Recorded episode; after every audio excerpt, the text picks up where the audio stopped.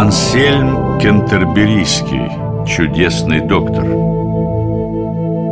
Он родился в 1033 году в городе Аосте, в Северной Италии. Уже в 15-летнем возрасте он делал несколько попыток уйти в монахи. После трех лет скитаний по Бургундии и Франции он осел в Нормандии, в монастыре Святой Марии, Матери Божьей, более известном под названием Бек. Здесь существовала известная школа приора Ланфранка, усердным учеником которого он и стал. Впоследствии этот бедный юноша сделался главным епископом Англии, автором 30 книг по теологии и получил прозвище «Чудесный доктор».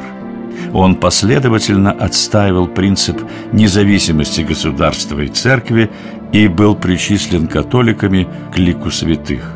Звали его Ансельм Кентерберийский.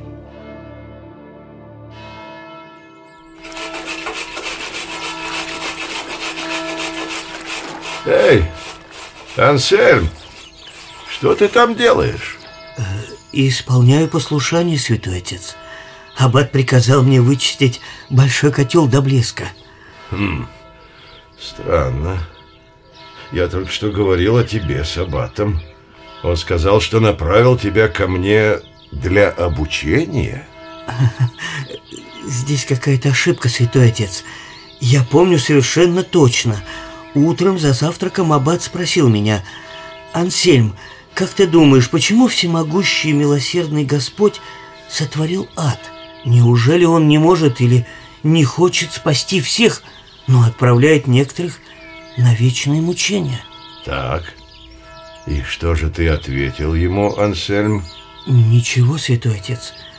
Потому господин Аббат и огорчился. Он сказал, раз ты не можешь ответить на такой простой вопрос, Ансельм, иди и начищай большой котел до тех пор, пока он не станет отражать окружающий мир так же ясно, как зеркало. Теперь все ясно. Оставь посуду в покое, Ансельм. Аббат имел в виду совсем другой котел. Да? Да. Этот котел натирается беседами с учеными людьми да чтением книг.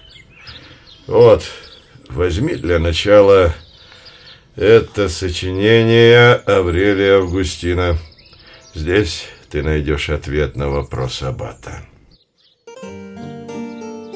Прошли годы. В 1060 году Ансельм принял монашеский постриг, а уже в 1062 году стал приором и возглавил школу вместо Ланфранка, которого перевели в другую обитель. В 1078 году Ансельм стал аббатом Бекского монастыря. Однажды за завтраком он обратился с вопросом к молодому монаху по имени Эдмер. Ты совсем недавно прибыл в наш монастырь, брат Эдмер. И мне интересно, как ты думаешь, почему милосердный и всемогущий Бог создал ад и вечное мучение? Кто уразумел ум Господень? Не знаю, отец-настоятель. Возможно ли грешному человеку вторгаться в столь таинственные сферы. Не переживай за это, брат Эдмер. Мы можем познать лишь то, что сам Господь пожелает нам открыть. А значит, наш разум может исследовать все без опаски. Мы все равно не сможем проникнуть в те тайны, которые Бог пожелает от нас скрыть. Это разумно, Ансельм. Но я все равно не знаю ответ на твой вопрос. Когда-то этот же вопрос задавал мне предыдущий аббат этого монастыря. Учитель Илан Франк дал мне в помощь книгу Августина, но в ней я нашел только несколько неясных намеков. Мне пришлось самому складывать полную картину. И к чему же ты пришел, Ансельм? К тому, что ад – результат милосердия Божьего грешника. Что ты сказал, Ансельм? Я не ослышался? Замечал ли ты, Эдмер, что нам делается неприятен тот человек, которому мы сделали зло? Ансельм, Наверное, ты хотел сказать тот человек, который нам сделал зло. Нет, Адмер, именно наше зло. Когда я смотрю на какого-либо человека, я отражаюсь в нем, как до блеска на очищенном котле. И если это человек, которого я, пусть и невольно, обманул, отражение мое отвратительно. И наоборот, и если мне посчастливилось сделать этому человеку добро, я отражаюсь в нем так красиво, что мне и самому делается радостно. Возможно, ты прав, Ансельм. Но что из этого следует? А то, что Бога могут любить лишь праведники. Для грешника же Христос неприятен до раздражения, до боли невыносим. И потому, если бы Бог всех поселил в раю, грешники чувствовали бы мучение бродяги на брачном перу. Они все равно вели бы себя подобно Адаму, пытающемуся спрятаться от Творца между деревьями рая. Так что Бог именно из милосердия удаляется из некоторой части своего мира, где тем самым и образуется ад. Эта мысль, хоть и высказанная предположительно, явно руководила самим Ансельмом. Однажды некий аббат по имени Геревальд беседовал с ним о делах монастырского благочиния и в числе другого упомянул воспитывавшихся в обители шкалеров. Не знаю, Ансельм, что из них выйдет. Они тупые, звероподобны. Мы непрестанно бьем их днем и ночью, а они по-прежнему делают самих себя хуже. Тупые и звероподобны? Что же побуждает вас устраивать воспитание ваше так, что из человеков вы творите зверей, Геревальд? А что еще мы можем сделать, Ансельм? Всеми способами утесняем мы их, дабы они исправились. Они же нисколько не исправляются.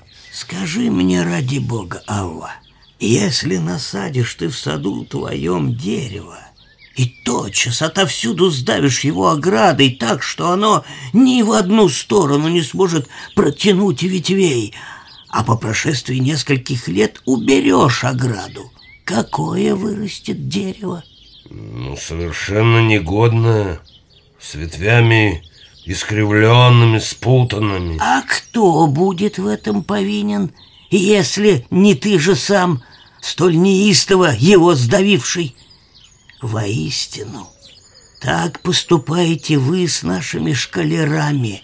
Неужели одними заушениями и розгами надеетесь вы образовать в них добрые нравы? Грозя им розгами, облегчайте им бремя лаской и подкреплением отеческой доброты и приветливости.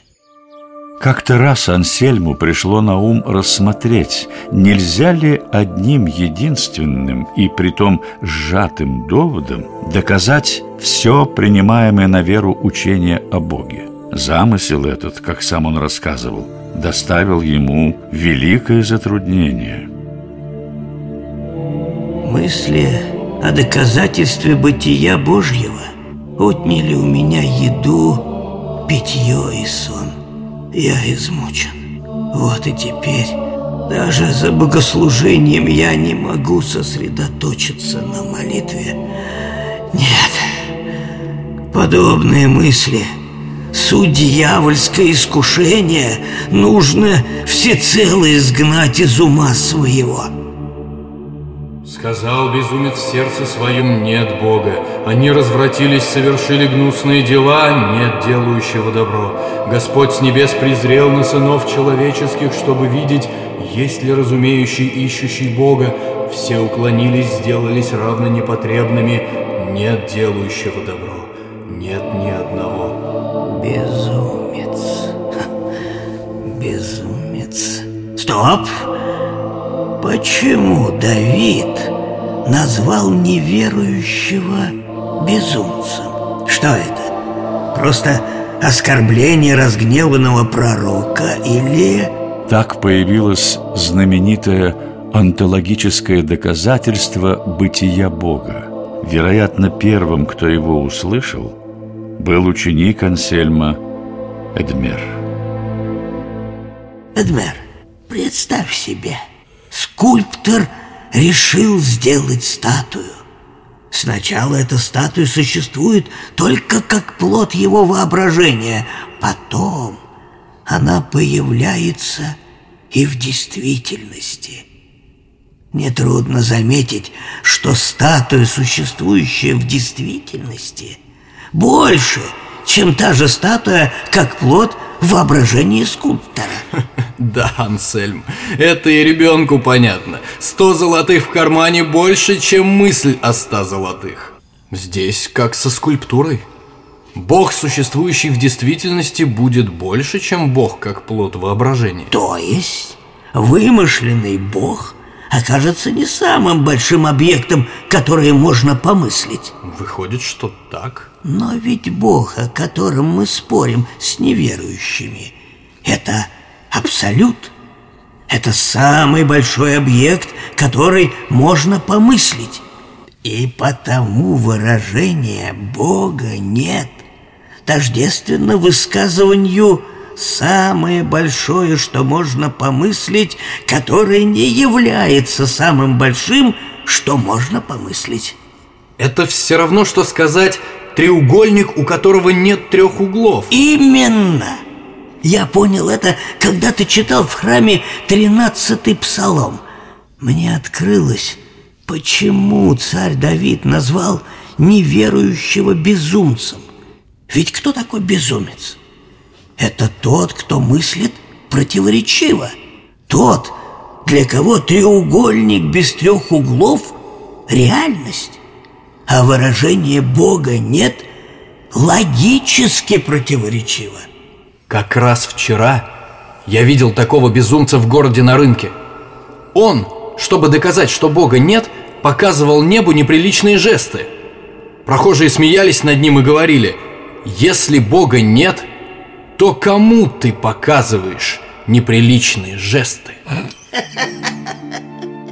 В 1093 году умер кантерберийский архиепископ Ланфранк, который был первым учителем Ансельма в монастыре Бек. Встал вопрос о назначении нового главы английской церкви. Выбор многих пал на Ансельма. Во время торжественной церемонии Ансельм до последнего сопротивлялся. Епископам не удалось даже силой разжать его пальцы, чтобы вложить в его руку архиепископский посох. Тогда они символически прижали посох к его кулаку столь сильно, что Ансельм закричал от боли. Последние три года жизни Ансельм Кантерберийский сильно болел – причем так ослаб, что уже не мог больше держаться в седле и потому ездил в повозке. Умер он 21 апреля 1109 года.